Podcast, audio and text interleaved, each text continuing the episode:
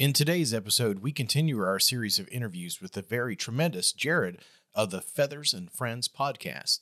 Stand by, true believers. Here comes another episode of You're Not My Father.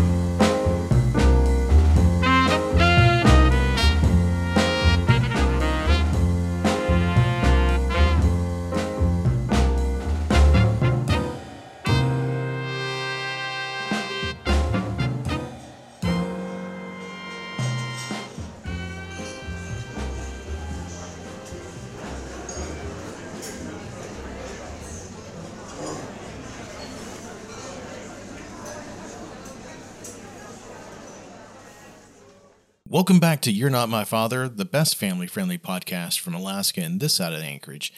Um, we don't know what the other people on the other side of Anchorage do. We don't live there anymore. I'm your host, Thomas Brando Greenman. I'm a father, a husband, and my curiosity mistakes have given me a world of experiences that I want to share with you, maybe even make you laugh. Our podcast is made for you to learn something positive, something that you can apply to your life as both a parent, a kid, or otherwise. Maybe if you're a dog, like a pug, cute little pug, squishy face. So, without much further ado, let's do this. Today's show is sponsored by coffee. Not just a specific one, just plain old coffee in general, with a nice splash of southern pecan coffee creamer in it. If it wasn't for coffee, this would probably be a pretty lousy show.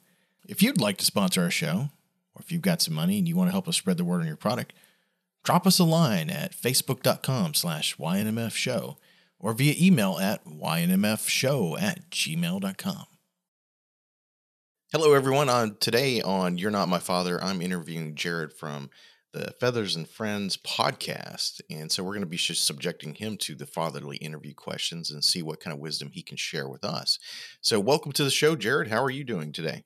I'm doing fantastic, Thomas. Just kind of woke up, so I'm excited to be here, man. Awesome, awesome.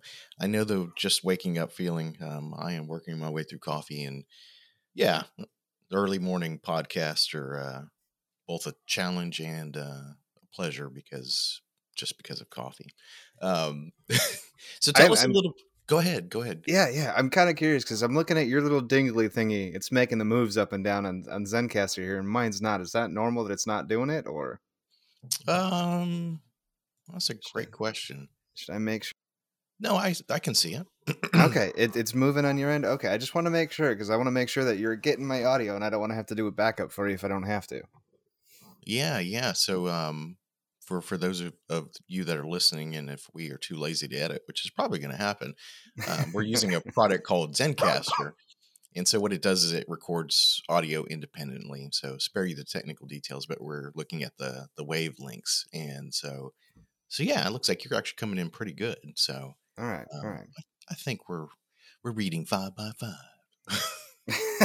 I've never said that in my life. I know it sounds it sounds silly, but But we were we were talking pre-show and um yeah so we were talking about the military so yeah i'm also a movie kind of guy so that i think very specifically i picked that up from uh aliens not alien but Oh. aliens oh, alien. Oh, okay, yeah. so Yeah. they're coming into the planet and the space marines are landing and they're like something five by five and i'm like what does five by five mean I I should remember what it is. I really should because I know I've heard it plenty of times, but I I think it's it, it's just their way of saying loud and clear, you know, right or yeah whatever. So So Jared has a podcast called um, Feathers and Friends, and it's pretty interesting. So tell us tell us about your podcast and, and maybe how you got started with that, and um, a little bit about you and and and what you do. yeah, so I uh so when when the beautiful world uh, crisis hit us way back in in the day, uh, my buddy was trying to get me into PC gaming, and right around when it started, I got into PC gaming, and I got my first PC, kind of started playing around with some things, and all of a sudden everyone's gonna stay home. Nobody can do go out and do anything. And I was like, all right, well, how am I gonna stay in contact with my buddies? And I went out and I picked up a, a blue snowball black ice microphone uh, that I've been using ever since I started. And I was like, I'm gonna do my own podcast. I researched into it. And at first it was like, let's just talk about video games. It's what I like, and it gives me an outlet to just ramble.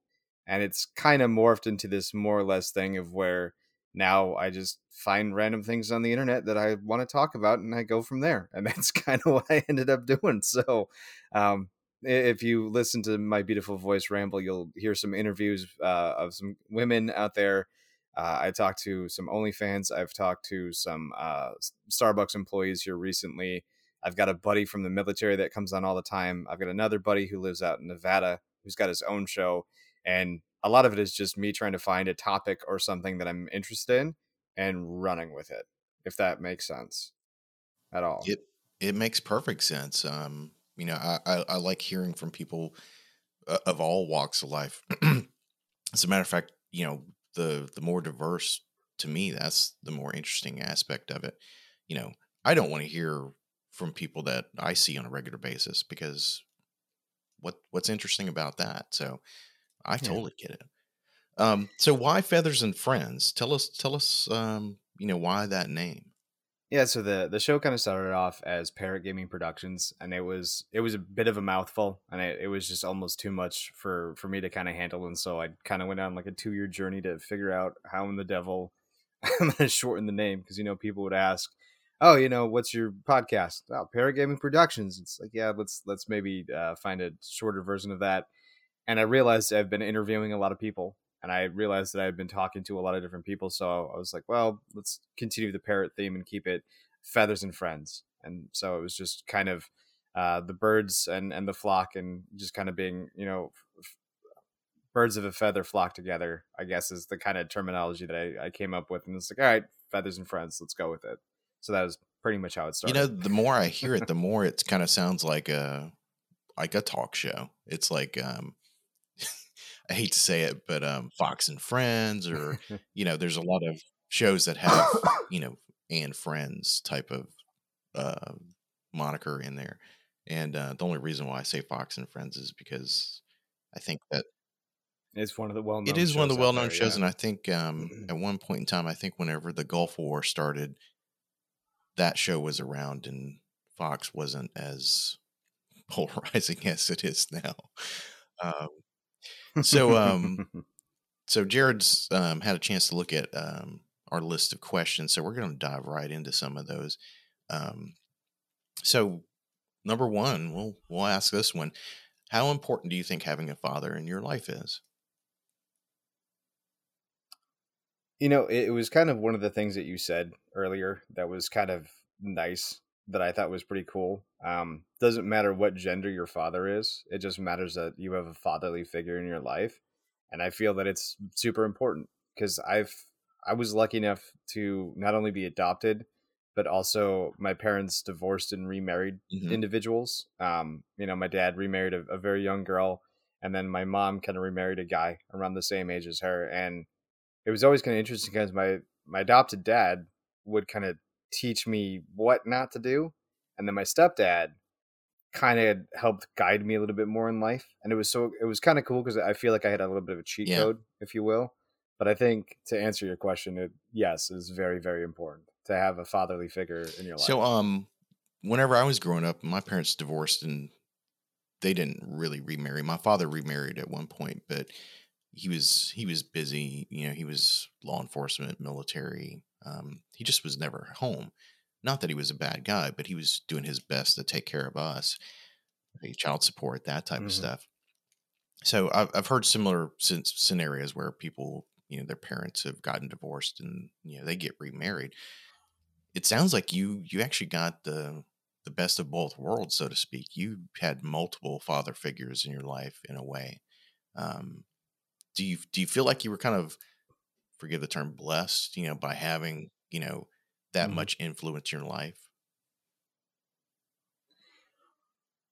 The answer, uh, yeah, simply yeah just because i had so many different friends and you know i had so many different moms out there and i would have like fatherly moments with my buddies friends and then i was military as well too um, you know and i was law enforcement in the military so i had many father figures in the military as well too and it it's really nice to kind of draw upon all of that knowledge to try to create somebody that you want to become in, that's in awesome um kind of jealous, but in a good way. Um, you know, um, mm-hmm. so with with all this influence that you had in your life, um, what's what's probably the best advice one of your fathers gave you? It would actually have to be my actual okay. dad. Uh, well, uh, my I call him my actual dad, um, but he was my adoptive dad. Uh, it the, the, greatest advice that he ever gave me was um, do unto others as you would do as you would have mm-hmm. them do unto you. And then another little gold nugget is when driving, don't hit anyone or anything. like I, I turned 16 and he's like, all right, I'm gonna teach you how to drive. And my first trip was to the bar because he was he's an alcoholic. Um, but I know that went dark okay. really fast. But like, he's like, all right, he gave me the keys, got in the car with a beer, and he's like, all right, golden rule number one don't hit anyone or anything i was like all right can do dad so yeah it was uh yeah that was that was the greatest piece of you know i got i don't even see that as dark i mean i mean part of it is but you know um from from my perspective you know I, I think one of the things that makes fatherly advice you know interesting and, and funny to talk about is stuff just like that where you know it's mm-hmm is it is it right? Is it appropriate? No, but you know, that's kind of how fathers have kind of been doing things for millennia, you know. it's just kind of one of those things. It's like mm-hmm. yeah. don't do as I do. do as I say. Um, so um, what's what's the best skill that, you know, your father or or one of those father figures taught you in life? Hopefully hopefully they taught you something besides driving. yeah. Uh, one of the one of the kind of great things that I uh, it's it's kind of two bits here because my my real dad he he was really good at kind of spotting crazy. He was really kind of good at attracting the type of individuals that you may not want to bring home to gotcha. mom and dad. You know, you might not want to hang out with some of these interesting individuals. And I kind of grew up in a bar, so I kind of got to know a lot of uh, in the military it was called mm-hmm. verbal judo um, and and just kind of you you learn to read people's body language you learn to read their language you learn you learn how to address the situation and figure out what somebody's doing without kind of letting them know what they're doing or letting them know what you're doing and it's really kind of nice because it was it was the ability to read people and understand uh, you know that old fatherly adage here you know don't stick your right. thing in crazy because you know crazy might just stick you right. back so um and then uh, I had uh, my my stepdad had the gift of gab. He was a salesperson as well too. So I really learned the skills of like negotiation and just talking in, in an environment to where, okay, this is you know this is what I can say. This is gonna have a good result, or this might have a bad result, and just kind of knowing what to say, how to say it, and when to say it. So those were two very very valuable skills that I've learned that I'm still putting in practice. That's, that's awesome. So. Um, you know that that ability to read people. Um, I can just imagine, you know, I, I hear the words military I hear, hear the words law enforcement, and you start talking about, you know, that type of stuff. And all I can think of is like similar experience, you know, like why are we sitting mm. in up against the wall, Dad? why do we always go sit here? why are you always like focused on everybody that comes into the room? That type of stuff. So um, very, very similar experience. Um, I don't know if my dad was much of a talker. Not a um, probably still really isn't. I don't know where I caught the gift of gab. Um, but yeah, I mean these these are really awesome skills because you know being able to understand something that's going on before it happens. You know, I think you quote a Star Wars thing. That's a Jedi trait, um, but it's but it is really useful. You know, if if you if you can predict something mm-hmm. that's going to happen, um, you know you can you can calculate the next move like a game of chess and that's that's one of the best pieces of advice my dad gave me was to treat everything like a game of chess think several moves ahead and try to anticipate what's going to happen um, and you know he, he basically told me that with driving number one but you know more of life and so i've always kind of tried mm-hmm. to think of that in that way is to be more strategic um, but I don't think I ever used the word strategic until my wife made me take a Clifton Strengths assessment, and she was like, "I told you, I told you." I was like, "You told me what?" she's like, "She's like, you're just one of those thinker guys," and I'm pretty sure she she smacked me up against the head for saying, trying to paraphrase her like she's an idiot, but she's not. But yeah, I, I feel you on that that's actually one of my really really good friends uh, who's out of Canada. Believe it or not, uh, she's out of Vancouver. That's one of the things that she absolutely loves about me is that I I because of the military, I come at things from a very very logical standpoint. I know that's a phrase many people don't ever hear in association with military military, military intelligence. Logic. Um, yeah, military intelligence.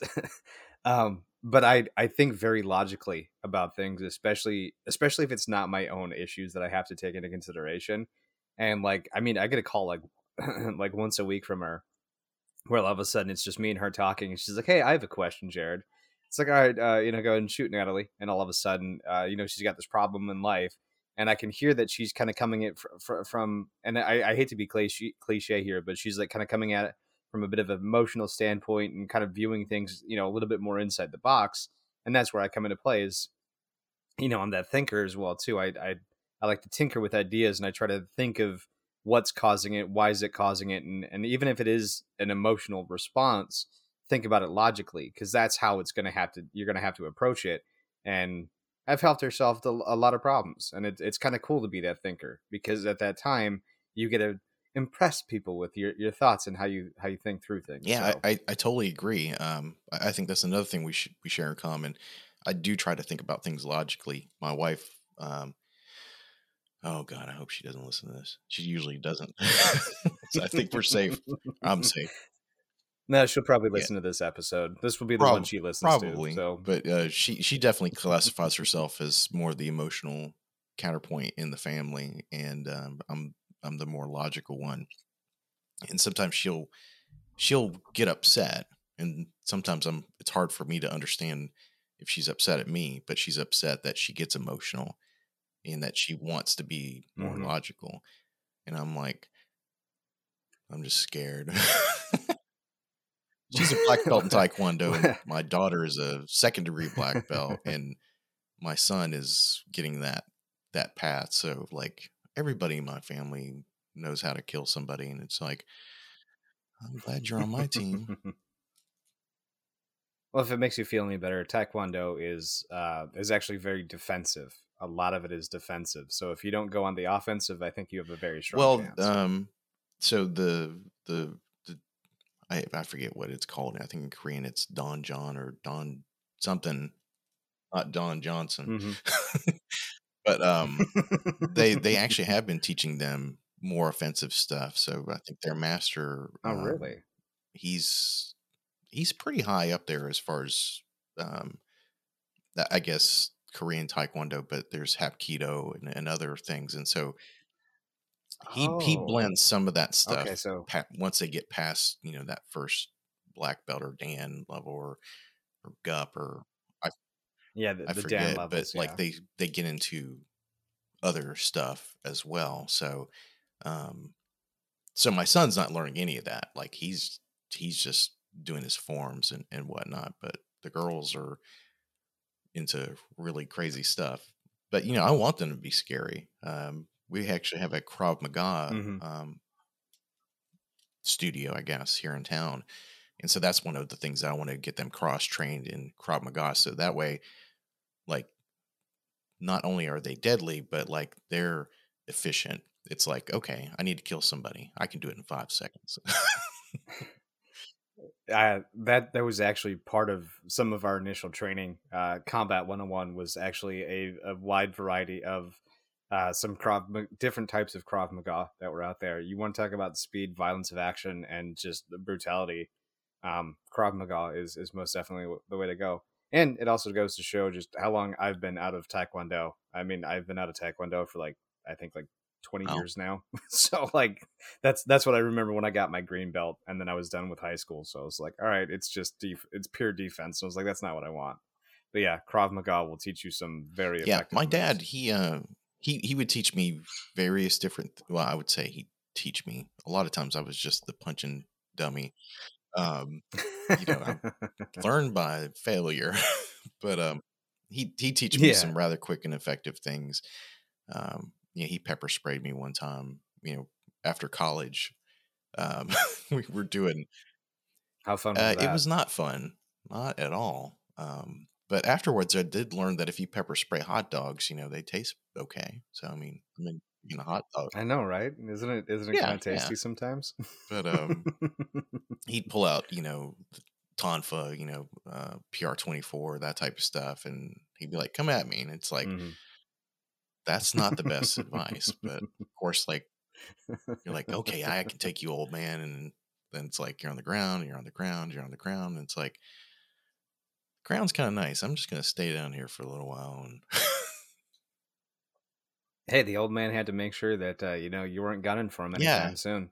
Let him know early. Let him know early and young. Hey, you can't take me, son. I still yeah, got you. I, I think that you know, as as far as the skill goes, um, he he probably taught me the the real value of opportunity cost. It's like you're going to do something, is it worth it? you know, mm-hmm. that type of thing. Um, so yeah, um, but I'm sure we could we could fill in a whole show about that type of stuff. um, let's move on to um, how important is family to you now? Like um, like as it sits, you know, today's today's Jared. Um, how important is family to you? that that's kind of a mixed bag of nuts. Um, because there there are some points of contention that I have with my dad that like I'm just actually now starting to reach through and and kind of guide through because there's a there's a massive event with my stepmom and uh, I, I guess kind of give you guys the very TLDR. My stepdad, my stepmom has hated my guts for a very very long time, and just recently, like literally over Christmas, she uh she hits me up and she's like hey jared i heard about that other podcast you're a part of shorts and hoodies. Uh, we heard the first interview. You sounded really really good. And it was like first off mom why are you talking to me secondly why are you so interested in you never really spoke to me before and so i don't know what dynamic has changed with my dad and my stepmom but like i'm kind of trying to reintroduce my life into them um, and it's kind of nice so family is important, but also at the same time it can be very weird and that's strange. that's great. You know, for a second there, are you know, from from the way that you were saying it, you know, it almost seemed like you were you were like, no, I don't want you in my life.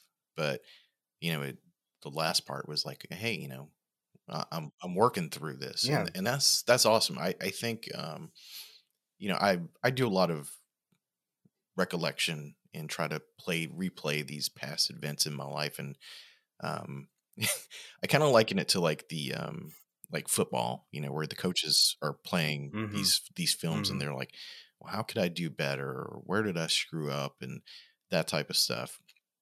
And honestly, you know, for a long time, yeah. that, I didn't think that those things were healthy for me, and I tried to avoid them. But um, I, I, I think self introspection is important to to our growth, and I think as we get older, and I am older now, um, like you, you start to realize that you know you don't have much time left you know the time ahead is probably far less than what you what you had before you know and yeah.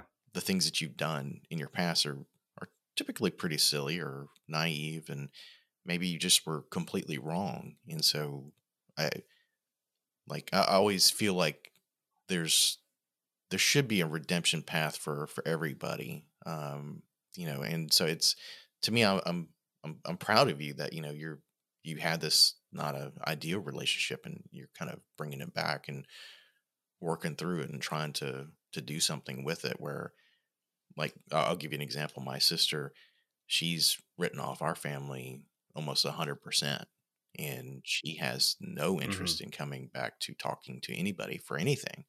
Um, it doesn't doesn't matter Hmm. what it is, you know, death, births, anything like that. And it's always been a sad point for me because, you know, I I would love to have her back, but at this point, you know, it's it's in her ball court. I've I've been emotional about it, and at this point, it's like, if you come back, great, and if you don't, well, that's great too. I've got a family to take care of. Yeah. I mean, I used to talk to my mom all the time about it just because my stepmom hated me for, and I never knew the reason why. Like, I would always kind of expect my dad to tell me why, or maybe even, even you know, even my mom to tell me why, uh, my stepmom to tell me why. And there was just, I, I mean, I kind of had an inkling of, of what it was. I wasn't always 100% sure, but for like three years, I just killed her with kindness. The last like three years, I killed her Yeah. with kindness. And then I just kind of, I hit your point, Thomas, where I was just like, I'm done. I was like, and you know, I had a conversation with my with my mom and my stepdad once, where my mom's like, "Well, how, how how's your dad?" I was like, "I don't talk to him. You know, he knows how to fix the situation. If he wants to approach me and fix it, he knows how to do it." Um, that that was always kind of the biggest thing is that he needs to reach out to me. He needs to make Robin either respect me as his eldest and respect me as a a, fa- a family member, and you know, approach me as a normal human being would or they can go be themselves where they live and live in that little isolated area and i'll come out for christmas i'll come out for thanksgiving whichever one i'm not with you know my mom and my stepdad on and i will play the part of eldest son and they know how to fix it if they want. And then i came out for christmas this last year after kind of giving up giving up on them for about a year or so and it was just like a complete 180 like my stepmom was just so interested in me and I was very uh, taken aback. I didn't know I I didn't know if this was a ploy, if this was a plot. So I called up my little brother Yoshi, and I'm like, Yosh, what is what is she doing? Why is this happening? And he's like, dude, and he kind of gave me a little bit of rundown, and not to throw anybody's uh, you know life out there, but she had a very life altering moment um, with the beautiful uh, pandemic that has been out there. And apparently, she had a, a coming to uh, coming to Jesus moment, uh, as my little brother Yoshi kind of put it and uh, all of a sudden just you know that was around the time when my dad started to reach out to me a little bit more. That was you know where the christmas invite came into where you know he really wanted to see me even though we just saw each other over thanksgiving and i was just like all right i'm i'm ready to accept this i'm ready to come back i'm i'm excited to come back and i'm i've been making a, a very concerted effort over the last couple of weeks to to just kind of get back in touch with him and and reestablish that you know that father son relationship uh so That's that's really interesting I, and and a wonderful story to hear. Um, I'm gonna sidetrack. I'm gonna create another question here. So, you know, mhm. it, it, it sounds like to me like you know COVID has changed your family dynamic in a lot of different ways. Um, tell us a little bit more about like maybe anything else that you've seen COVID change for for your family and and the way that you guys interact with each other or maybe even talk. I mean, do you do you talk to them more frequently because COVID's been going on, or is it less, or what would you say? well it, it's kind of funny because my mom is always because i have three brothers uh you know uh cherry and yoshi those are their nicknames um because i don't ever know if they want me to throw their real names out there but it's it's hilarious because like my mom would always say that we have our dad's trait of not being very communicative which is kind of interesting um because like I, we would go months without talking to our mom we would go months with, i mean there was a point in time where we went six months without talking to you know each other as brothers and i was like I called up Yoshi and I did a three way phone call with Cherry as well too, and we're like, we haven't talked in forever. And when COVID kind of hit, we started to do like a, a text thread, and I was out there, you know, throwing the text messages. I was calling everybody all the time. I was I was really trying to spark up that communication because like I was isolated for the first time in my life. Um, you know, like I- to be honest with you, I used to go to the grocery store all the time. Like uh the way that I used to grocery shop was I would shop for the day, you know, that I felt like I was wasting less, uh, you know, saving a little bit more money as well too. And then when the pandemic hit, I didn't have that social aspect where I could maybe flirt with a cashier, you know, or, or maybe just talk sports with the cashier, the guy there because he was wearing a Packers hat or something like that. And my my social aspect kind of dwindled because everyone started staying inside. And so what better way to reconnect with your family than now when everybody has to stay inside and do everything and as the pandemic has kind of progressed i've noticed that my mom who was a, a top nurse you know like she ran nurse wards in hospitals um, she's kind of become a little bit more relaxed now that she's retired. Uh, you know it, it was no more like oh maybe stay six feet away or whatever you know now that we've all got you know vaccinated and the booster shots and everything else like that like everybody's kind of we're, we're kind of back into that same rhythm that we were before. So i mean there was a major shift in the beginning but once reality is kind of somewhat better restored depending upon your viewpoint of the corona i'll let you make that decision yourselves but as some people feel like we come back more into normal society so as we kind of like i was saying get back into that normal society i've noticed that you know things are kind of falling back on the uh you know we're we're not talking as much as i would like but again we are still talking you know at, at, at least fairly regularly you know so that's that's always a positive for me. If that answers the question well it does and, and that's that's actually a great answer um you know for me i i think that the pandemic has has done two things it's like um it's made me care less and it's made me care more mm-hmm. um and i'll explain that so basically i mean like i the pandemic just kind of made me think um you know what am i doing with my life and what is my life really about and you know mm-hmm. i don't have time to waste so you know making me care more about family has definitely been the flip side of that because it's made me realize what's important but it's also made me care less about things that just are not important um, you know running a business has been a challenge you know i i've grown in responsibilities now i'm a co-owner and honestly it should scare the crap out of me more often than not. But for the past two years, I'm just like, what's the worst thing that could happen? You know, um, you know, if as long as my kids are healthy and our family is still together, our house burns down, it sucks. It would suck, you know, but we'd still be together. You know, if the business fails yeah. for whatever reason, you know, we'd still be together. Um, you know, if we're living in a in a van down by the river, you know, it's still fine because we're we're still together. Um, yeah, you know, sometimes me and my wife will have an argument, and um, you know, she will she will go she'll she'll go down swinging for just about anything she believes in, no matter. oh god, she's really gonna kill me for this one. Um, for for anything, it doesn't matter how small it is. But for me, it's you know I kind of have that old school biblical mentality. It's like if your eye offends you, pluck it out. You know, it's like mm-hmm. like okay, well, you know, the house is bothering. We're arguing about the house. It's like I'll burn the house down. I don't care. It's like get rid of it.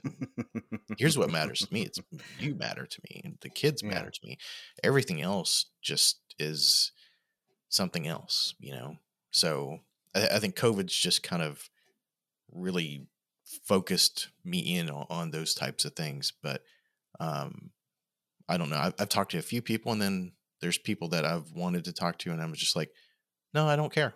I really don't. It's like I haven't talked to them in this many years, and um, you know, because it's a two way street.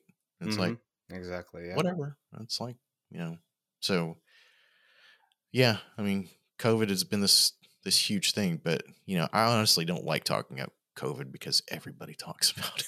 I know. Yeah, everybody there's always some way to sneak it in or something crazy like that. It's it's it's been done in here and gone. Let's let's move on. right. Um so I don't know much about you really mm-hmm. at all outside of what we've talked about here today. Um did your family want you to have kids early or wait until later on or, or where where do they sit on you having children?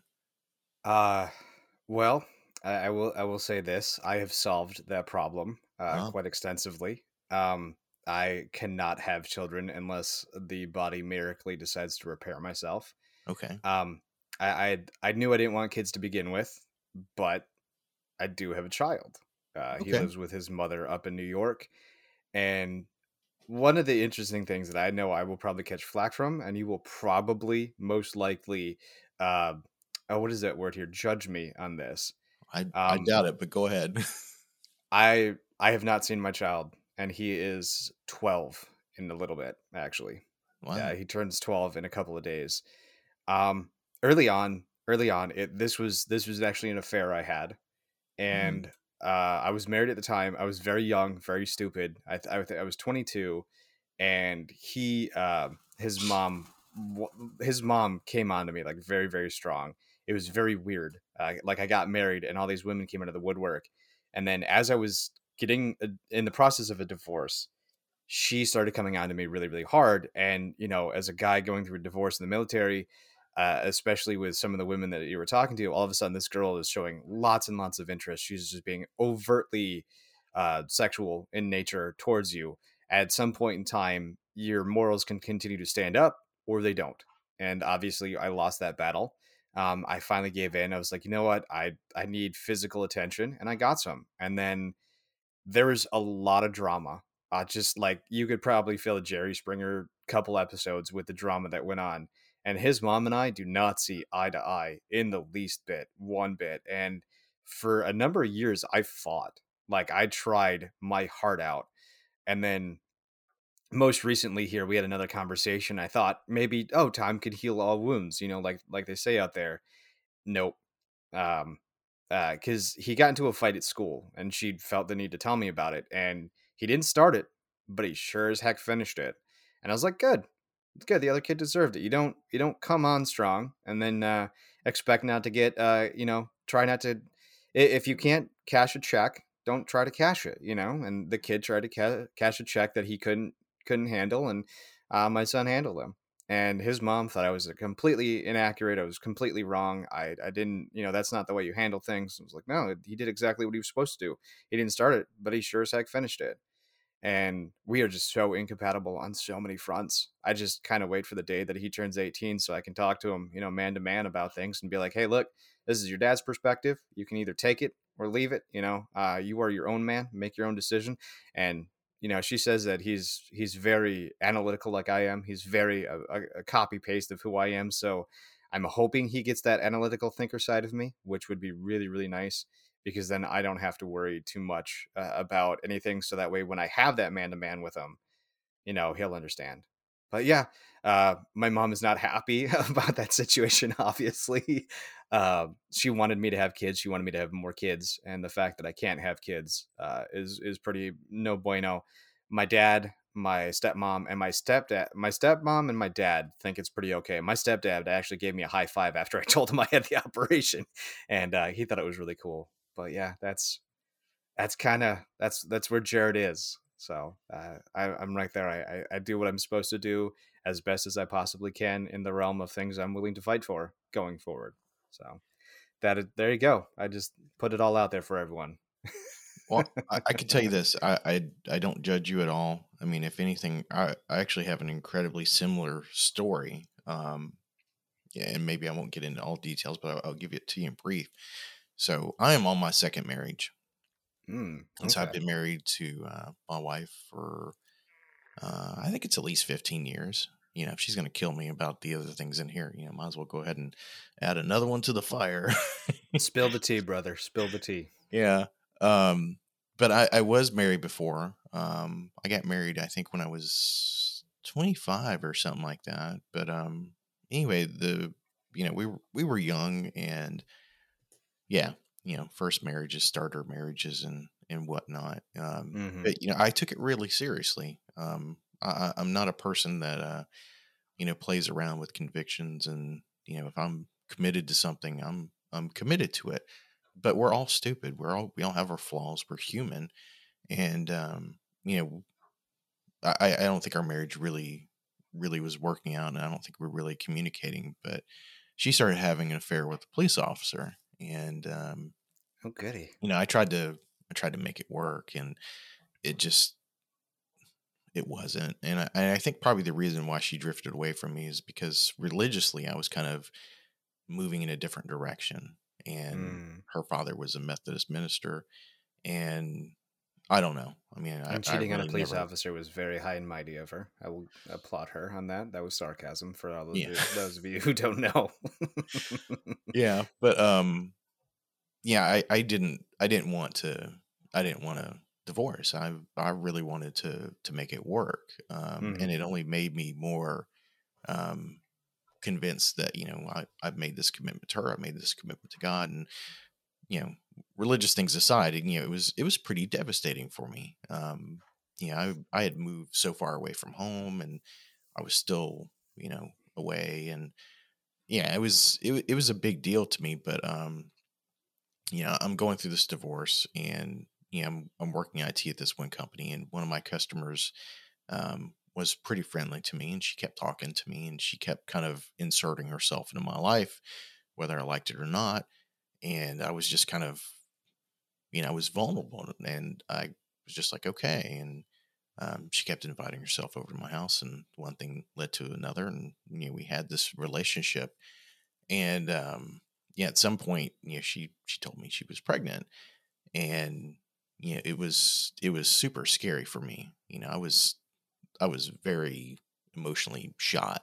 I mean, I was just I mean, I don't like to, I don't want to use the word PTSD because I, I feel like that's something that It I, comes I in all know. shapes and sizes, Thomas. It really Yeah. does. You can you can get PTSD from a dog attacking you. You can get PTSD from falling downstairs. You it happens if you have a traumatic event in your life and yours was finding out you're going to be a father. And that Yeah. can scare the ever living nonsense out of a lot of people. Don't worry about it, man. You're good. You're good. Yeah, it, it did. And um, you know, the the first thing that I kind of went for was, you know, you've got to have an abortion. And she didn't want it. And I was trying to convince her. And then at, at some point I, I just kind of accepted it. But for for her in her mind, you know, it was some big whatever. And we never kind of reconciled. And then come to find out that she wasn't divorced. She was still married. And, you know, it, it was wow. uh, yeah, it was it was really really crazy. And then, you know, like I wanted to take care of this child. I wanted to be involved in this child's life, and she didn't want to have anything to do with me all of a sudden. And it was just really really kind of bizarre. And she would never talk to me. She ignored every phone call. You know, absolutely just whatever. And so I didn't know if this was some kind of ploy because she had told me that you know her her ex husband or her husband or whatever had always Mhm. wanted to have a boy, but they couldn't have a boy. They tried to get pregnant. So I, I didn't know if this was like some kind of like she was using me, and you know there were other people involved, and I didn't know, and I never had the answers.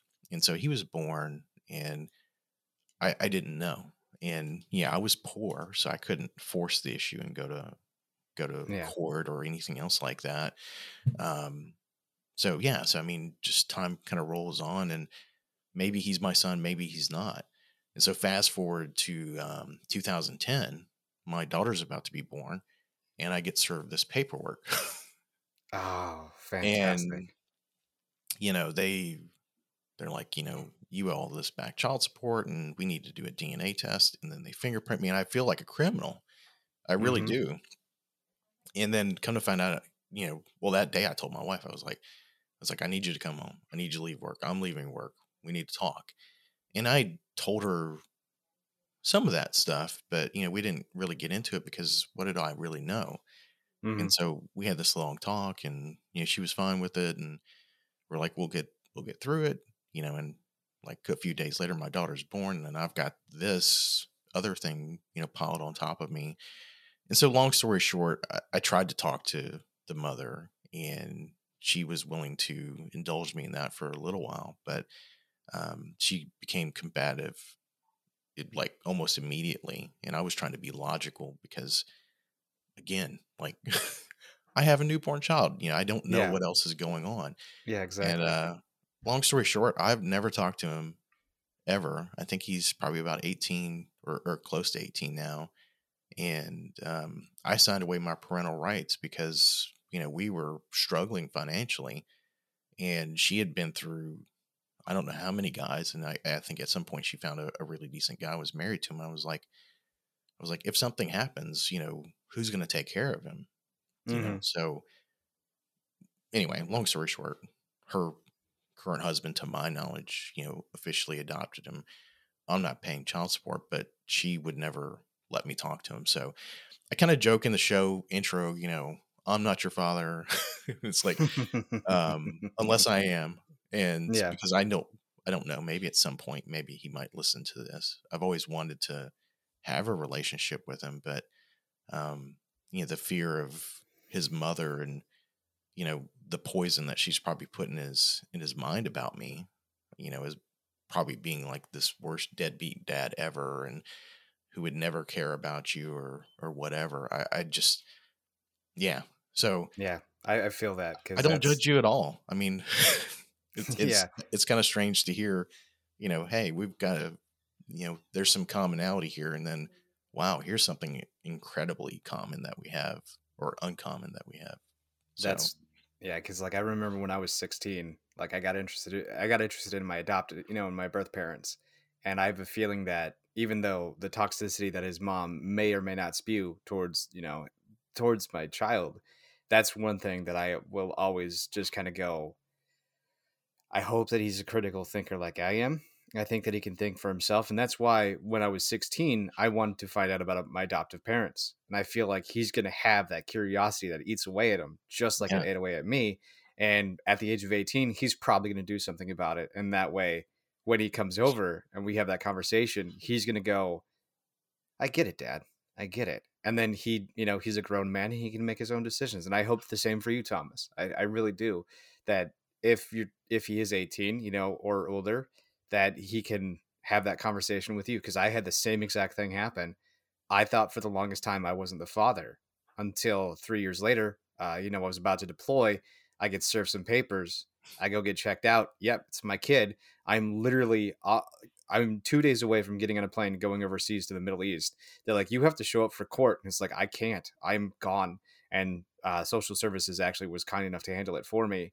And they, you know, they helped me out with everything. And they, the military did a, a phenomenal job lifting me up, getting on my back child support that I needed to to the mother. But I had something very similar happen where I just I had no idea for the longest time because of drama. That's just it's not worth bringing up. But yeah, I'm right there with you, big guy. Right there with you. yeah, it's it, it, it's it's a challenge. You know, um, I, I don't share your optimism in that you know my biological son will will understand. Um, I have a, I mean, it'd be great if he did, but um, I don't know. I, but you know, part of part of me is really my kids. I mean, that's the biggest part of my life. I think. Um, you know, I don't know. It's it's it's a problematic part of like my family equation. I've told my kids about it at a younger age, but it's like, you know, where's where's the instruction manual for this kind of dynamic?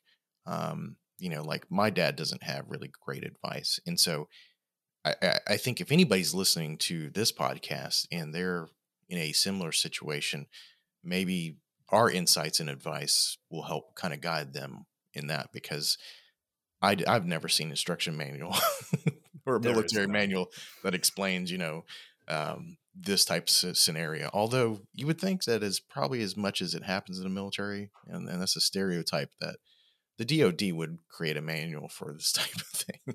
Oh, I bet I guarantee you. I guarantee you some finance person's like, "Oh, okay, single father, blah blah blah blah. Okay, go to this next okay. All right, yeah, this is your situation. They they got a handbook. They just don't want to hand it out.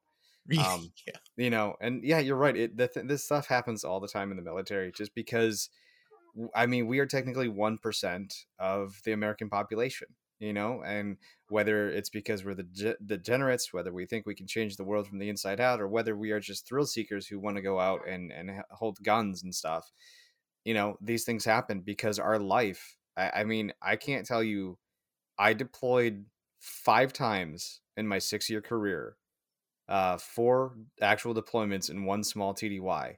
Every time I left for a deployment, I had a girlfriend. Every time I came home, I was single. yeah, So it just it's the way that life is. You know, uh, granted, my deployments were you know I, I seven eight months at a time. Um, you know, a lot of people are like, oh, Air Force. You know, you don't you deploy for three four months. No, no, no, no. I was a cop in the Air Force. I deployed just like uh, you know the Marines, just like the Navy, six to eight months at a time is is how long I was gone for. Uh, unlike the Army, who did year tours. But yeah, like I was I was gone for a good minute of my career. I've spent very little time stateside, so you know that was Yeah. that's how life was. Yeah, I I I get it. Um, you know, for for me, I I always wanted to serve. Um, you know, I was born into the military. As a matter of fact, I lived on military bases for the first five years of my life.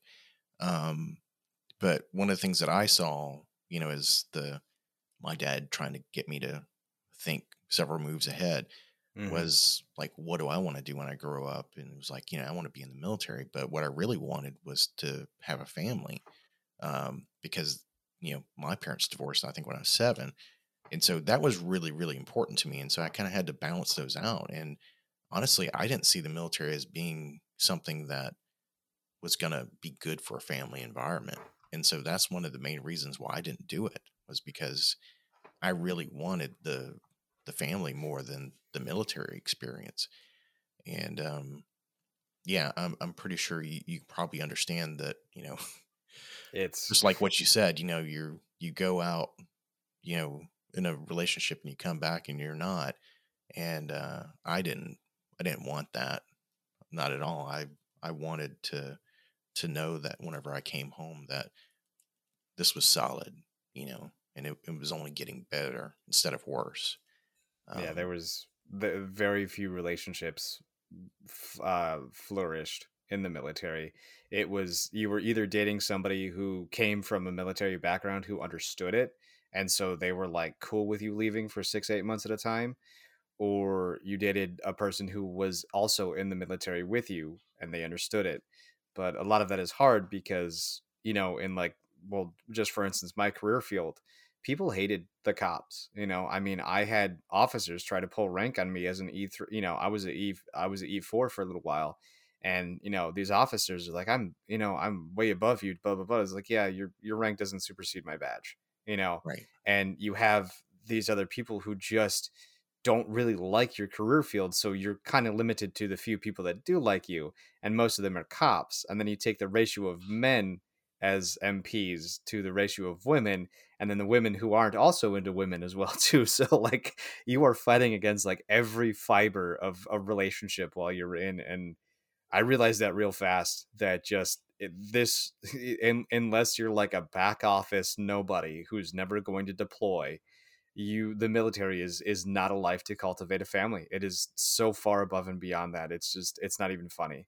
You don't you do not want to start a family in the military unless you are absolutely 100% sure that you both can withstand it and i'm talking from both sides of the field you know whether you're a father or wife you know uh, it doesn't matter you know I, i've seen stay-at-home dads uh, you know of women officers leave their wives because they just can't handle it and it's like well, i get that you know it, it is not a place to cultivate a family at, at all man Yeah, yeah. Um, it kind of brings me into this next question. You know, we're kind of traveling down this path of, you know, Yeah.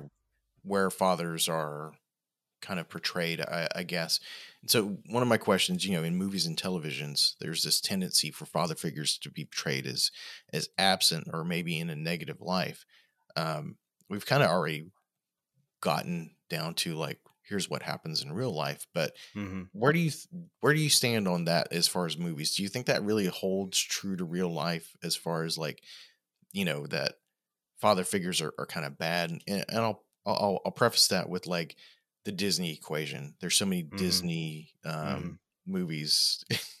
I don't know why I bring it up, but I, I think I, I saw it somewhere. But you know where all these Disney movies, the the fathers are absent. They're gone, and then they're all s- if they are you know mentioned at all it, it's pretty negative. and you know as a father figure and as a father um it's like man you know i i, I get where people kind of feel like you know different races or cultures or sexes or religious categories are kind of marginalized in movies.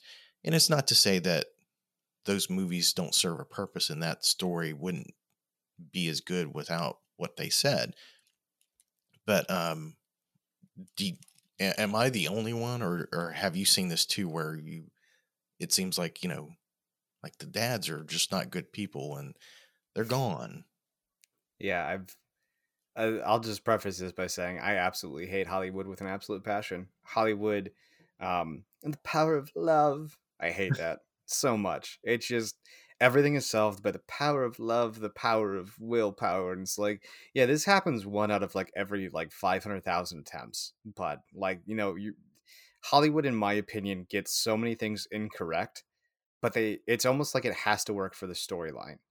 Um, I mean, you you take movies like uh, Don't Look Up. You take movies like uh, uh, The Day After Tomorrow. You know, you take a look at some of those movies where you know there's there's these massive, just glaring stereotypes about everything that's out there, and you're like, oh, th- th- it has to work for the movie, and that's that's how I feel. Like, whoops, sorry, I, I, I'm really good at always hitting my microphone.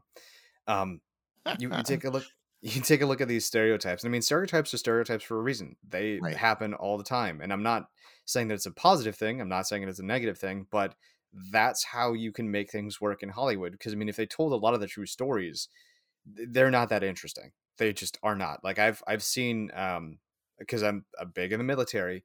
You know, you take a look at uh, like Zero Dark Thirty or uh, Lone Survivor, you know, or Thirteen Hours you take a look at some of those movies and then like you get the like 10 15 minutes of action and then they cut to a little bit of silence and they'll be like five hours later. And it's like yeah you know it's it's bits and pieces of sheer utter chaos followed by lots and lots of quiet and silence. And you don't want to show off those bits and pieces of quiets and silence that are just boring. You want to show the parts that matter and how they matter. That's why they always do oh we have no time to explain and then they cut forward and the main characters have, have talked to everybody because they had that seven hour drive to get where they're going to explain everything on the way you know? And you, you don't uh, i mean of course we're already privy to it but hollywood just in general in my eyes is is is disgusting with how they do a lot of things nowadays. I just i am not happy with a lot of what hollywood is doing and i find myself rewatching older shows and older movies and old, older tv shows because i feel like they do it better um you know the I- gratuitous sex I agree about the older stuff. movies. Um, especially the ones that they've remastered. They look like they were done yesterday. i know In, in some ways, like um, the Alfred Hitchcock movies. oh so good As as a kid, I was just like boring. I'm like, I would not even my cup of tea. But now it's like I watched Vertigo a couple years back and like it's remastered in 4K on Turner Classic Movies. I'm like, this is like one of the best movies I've ever seen in my life. This is amazing. Yeah. It's that storytelling, man. It's that storytelling. It, it- like I was about to go on a rant, so, so I'm glad you stopped me there. But just s- some of the graphic and gratuitous scenes that are in movies nowadays that just don't need to be there.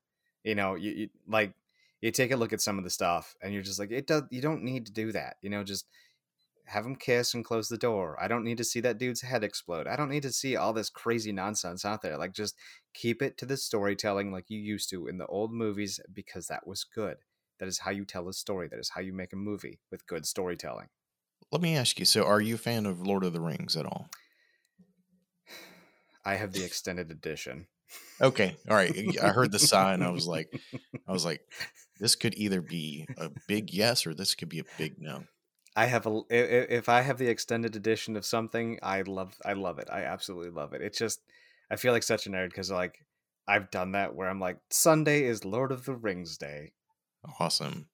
So, um, I watch a podcast called I'm sorry, not a podcast, YouTube channel. It's called Nerd Mhm. of the Rings. Um, and I would, and if you're into Lord of the Rings at all, for for our listeners, amazing YouTube channel. It will spoon feed you everything that about the Lord of the Rings. And when I say Lord of the Rings, that's if you've ever heard of Silmarillion, um, and you've tried to pick up that book, you're like, oh my god, I can't even comprehend this. This YouTube channel does a really good job, an extremely good job about explaining all the bits and pieces of it. But um, the reason why I, I, I'm spinning off into this tangent Mhm. is because um, I was watching his review on the photos and the interviews about the new Lord of the Rings show. And one of the things that he was very apprehensive about was that this show was going to be Game of Thrones. And so Mhm. I think the producers of the show had actually got fielded that question. They were like, no, it's not going to be like Lord of the Rings. Or I'm sorry, it's not going to be like Lord of the Rings. And wouldn't that be a hell of a thing to say about the show? not going to be about it's not going to be like uh, game of thrones and have those like sex and violence beats like every you know five minutes or or whatever. And so I was I was super impressed by that. And um and I, I totally get where you're coming from. You know, like Game of Thrones, I enjoyed it, but did it really have to have all that stuff? Um, it, it it did because it wanted to appease certain types of audiences and they wanted to draw in certain types of audiences. We are I, I have a firm belief that no matter how religious we are and no matter how crazy we are, what what standpoint we are, we are all perverts on some some form and level. Of course. You know? And you throw a little bit of that in there and it, it all stands. It sells. It absolutely sells. Um and I, I saw I saw a little thing. I saw a little snippet about the the new Amazon Lord of the Rings thing, and I'm just looking at it. I'm like, ah. and this guy had made a, a really brilliant point. Um, so here's kind of like a, a little bit of a, uh, a cut if you want to to cut this out here, but uh, it it was uh, a a dwarf of of a different color and uh, yeah. a, diff- a different race, and he was like, "Well, if there were dwarfs of a different race back then, that would mean that at one of the great wars that they had, there must have been a huge purge." And I was like, "Hmm, that makes an interesting statement." You know, because it, it, it lends itself to how whitewashed Lord of the Rings was. I will say that yes, it was very whitewashed, but the biggest thing that I always liked about these people that do deep dives on things are when they talk about the female dwarves you know, like how they look, they act, and everything else like that. Yeah, do I they have them, beards? they have beards. They they're very hard to tell from other from other men when they go out. They're cloaked, and you can't really tell. Like I want them to stay true to the books, you know, and yeah. how they're written because that's what makes storytelling so great. There's a there's a book. uh it, there's a book that I read that I totally had no idea was about a black platoon in Vietnam but it was just so good that I had no mm-hmm. idea that it wasn't an entire platoon of, of black soldiers. I think it was uh, Fallen Angels, uh, is what it was called, Fallen Angels. I thought, you know, there was a whole mix of people. I thought, you know, there was that that typical Texas guy. There's the guy from New York, the guy from California, the, the guy from, you know, Montana. And I thought it was this whole crew of ragtag individuals. And, you know, through my seventh reading, I finally realized, oh, that's a nifty little twist. That makes sense about a lot of the nicknames, you know. And I th- it, it's still a great book. It still holds up. But like, if they were to make a movie about it, I know exactly what they would do, and I don't want them to do that. I want them to stay true to the book. You know, yeah. I, stay true to the source material. Hollywood, for the love of God, that's how you keep the fans. So speaking of which, um, mm-hmm. I, I, didn't even think about, and thank you for this, Jared, because you, yeah. you spurned my my uh, development of these interview questions. But you know, for me, like movies and TV are that's a big part of of who I am. But having you know really good fatherly father portrayed type things like like these are positive portrayals of fathers or, or whatever and mm-hmm. and i have a feeling that what i'm about to tell you you're going to be like at least i hope. I think you'll probably be like yeah i'm with you on this one.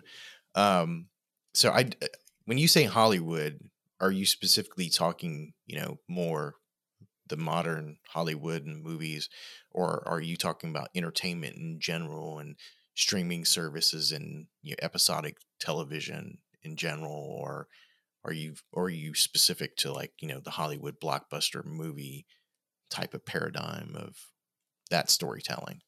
everything in general you know whether okay. it be the netflix machine whether it be hulu paramount plus hbo max uh, any of those guys any anybody who creates content for us to indulge whether it be half hour tv shows or six hour sagas like ozarks i don't i don't care it, it, hollywood is is the creators of our entertainment all right so let me challenge you with this um, and, i'll preface what i'm about to say with the fact that I did not like this series the first time I saw it. Like I saw the the preview for it and I was like, this is crap. I'm not going to like this. I don't want to watch this. Um, and another point of usually whenever I say that, for some reason, I end up loving those things. So it's it, it's it's absolutely crazy. But I'll, I'll, let the cat out of the bag. The the series that I'm referring to in this case is Bosch on Amazon. Never um, seen I don't. Okay. I would highly recommend that you see it. It's it to me it is uh it would be in your wheelhouse. Okay. Definitely. But um here here's what happened. Yeah, I think it was a Amazon pilot season or whatever. They had these other far cooler shows that I thought were much more interesting. And I watched part of Bosch. I was like, nah, nah. I was like, whatever. And then I ended up finding out more about it that it was a series of books that had been out for for quite a while, and that the guy that wrote the books is actually like a writer on the show, and he actually is there for every episode, and he's a technical advisor on this other stuff. And I was like, well, maybe I'll give it a different uh, another chance. Well, I watched the entire first season, and then I started reading all of the books. and then nice. it was so I was so into it, and the books fell in line with the the TV show so well um, that I was like, it, I finish a book at one o'clock in the morning, and I'm buying the next book, and I start reading it. I'm like, I got to get it up at six o'clock in the morning, and I'm still going after it. Nice. Um, nice. It, it's it's a great series. The it, it's about um, he's a former uh, tunnel rat, hmm. um, and so in the books he he was a tunnel rat in Vietnam, and he's been a LAPD uh, detective for a long time, working robbery or homicide, and he's he ends up finding out that he's got a daughter with his um, ex-wife.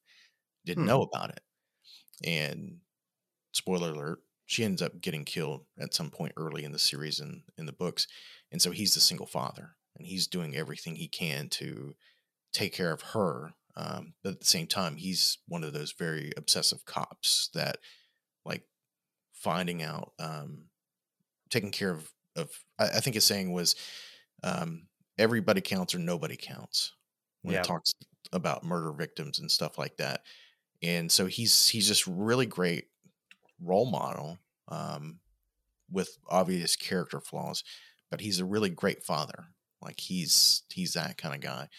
Although, you know, it's got the Hollywood aspects of it, but the guy who wrote the books, Michael Connelly, was a um, he was a crime beat reporter, um, I think for the L.A. Times, and so a lot of his stuff is is real world L.A. and like um, a lot of the books are things that aren't really exciting, like going mm-hmm. to eat pancakes.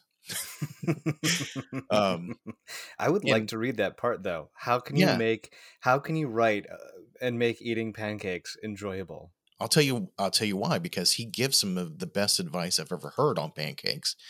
Um, I don't know if I've ever heard advice on pancakes in general, but he gives it to his daughter, and I do this now. I don't do it every time, but I I do this. But what he does is he he gets pancakes and he gets two plates. He gets an empty plate. He takes the empty plate and he covers the entire bottom of the plate with syrup. Then he puts his pancake on top of it.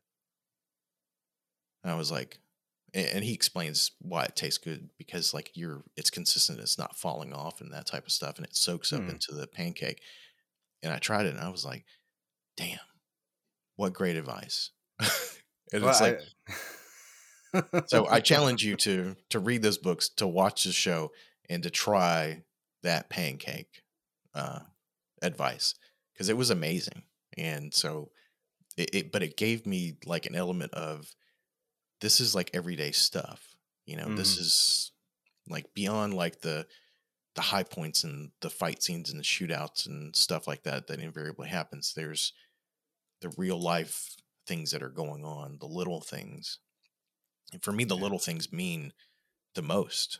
It's like the the major things or whatever that go on. I don't really think about those so much. I really think about the little things, like this conversation uh, mm. I'm going to be playing it back in my mind. It's like, what are the odds that I talk to some some guy who I know nothing about, and we have so common similarities um, in having, you know, a child, you know, out of wedlock, and you know, that type of stuff. It's it, it it's bizarre, and mm-hmm. If we had an earthquake today, I'd still be thinking about this conversation. That's dope. That's like, yeah, I I'm I'm not gonna lie. I um I, have done a few other podcasts where I've talked about certain similar things that kind of go along this lines uh, along uh, you know the the birds and i will frequently re-listen to those podcasts just to kind of relive those conversations and uh, maybe it's the nihilist in me maybe it's just because I, I like to relive those moments but this is definitely a conversation thomas that i'm going to most assuredly revisit a few times throughout the next couple of weeks and and thank you for that. I mean, I'm I'm I'm ecstatic to hear you say that. That makes me feel good, but it also makes me feel a little bit more validated that podcasting in general, like the stuff that you do and stuff that I do, potentially is helping other people, you know, and maybe, you know, our perspectives and our thoughts are helping them in a positive way.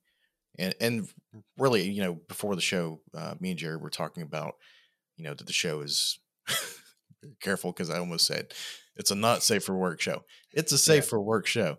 Um, but that uh oh crap, I lost it. That's right. It'll come back in a little bit. You could always you could always snippet it out and be like, "Yeah, this was the thought I had." Because I've done that before, where where I had a thought randomly pop in mid edit and I threw it in there.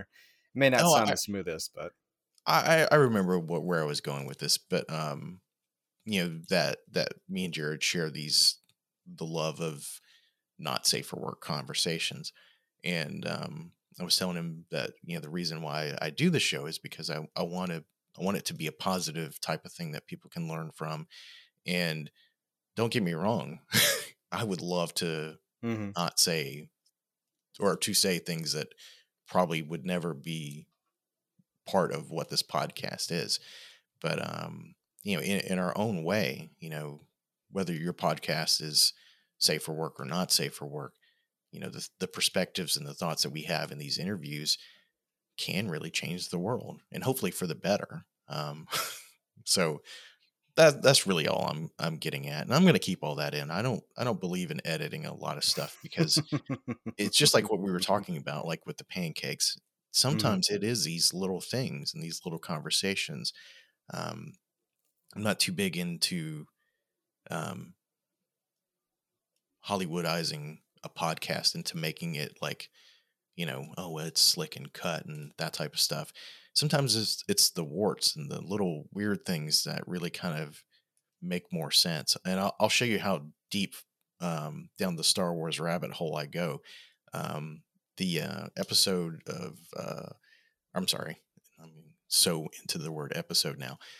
The Empire Strikes Back, the movie. There's a guy holding a uh, an ice cream churn. I forget what they what they call they call mm-hmm. it, but it showed up in all the Mandalorian and Book Boba Fett things, and um, it it was something little that fans were into, and now it's like become like an invaluable part of Star Wars. And so that was like a, a wart. It was something weird. You know, it wasn't somebody could have easily cut that. And now it's like, mm-hmm. that's great we love it. We'll try and put in as many scenes as we can. the little Easter egg for everybody to find. Can you find all the Easter eggs? Yeah, just right, like South yeah. Park has got an alien in almost like every episode. I didn't know that. I'm not a big South Park South Park South Park fan, but um, no, I I didn't know that.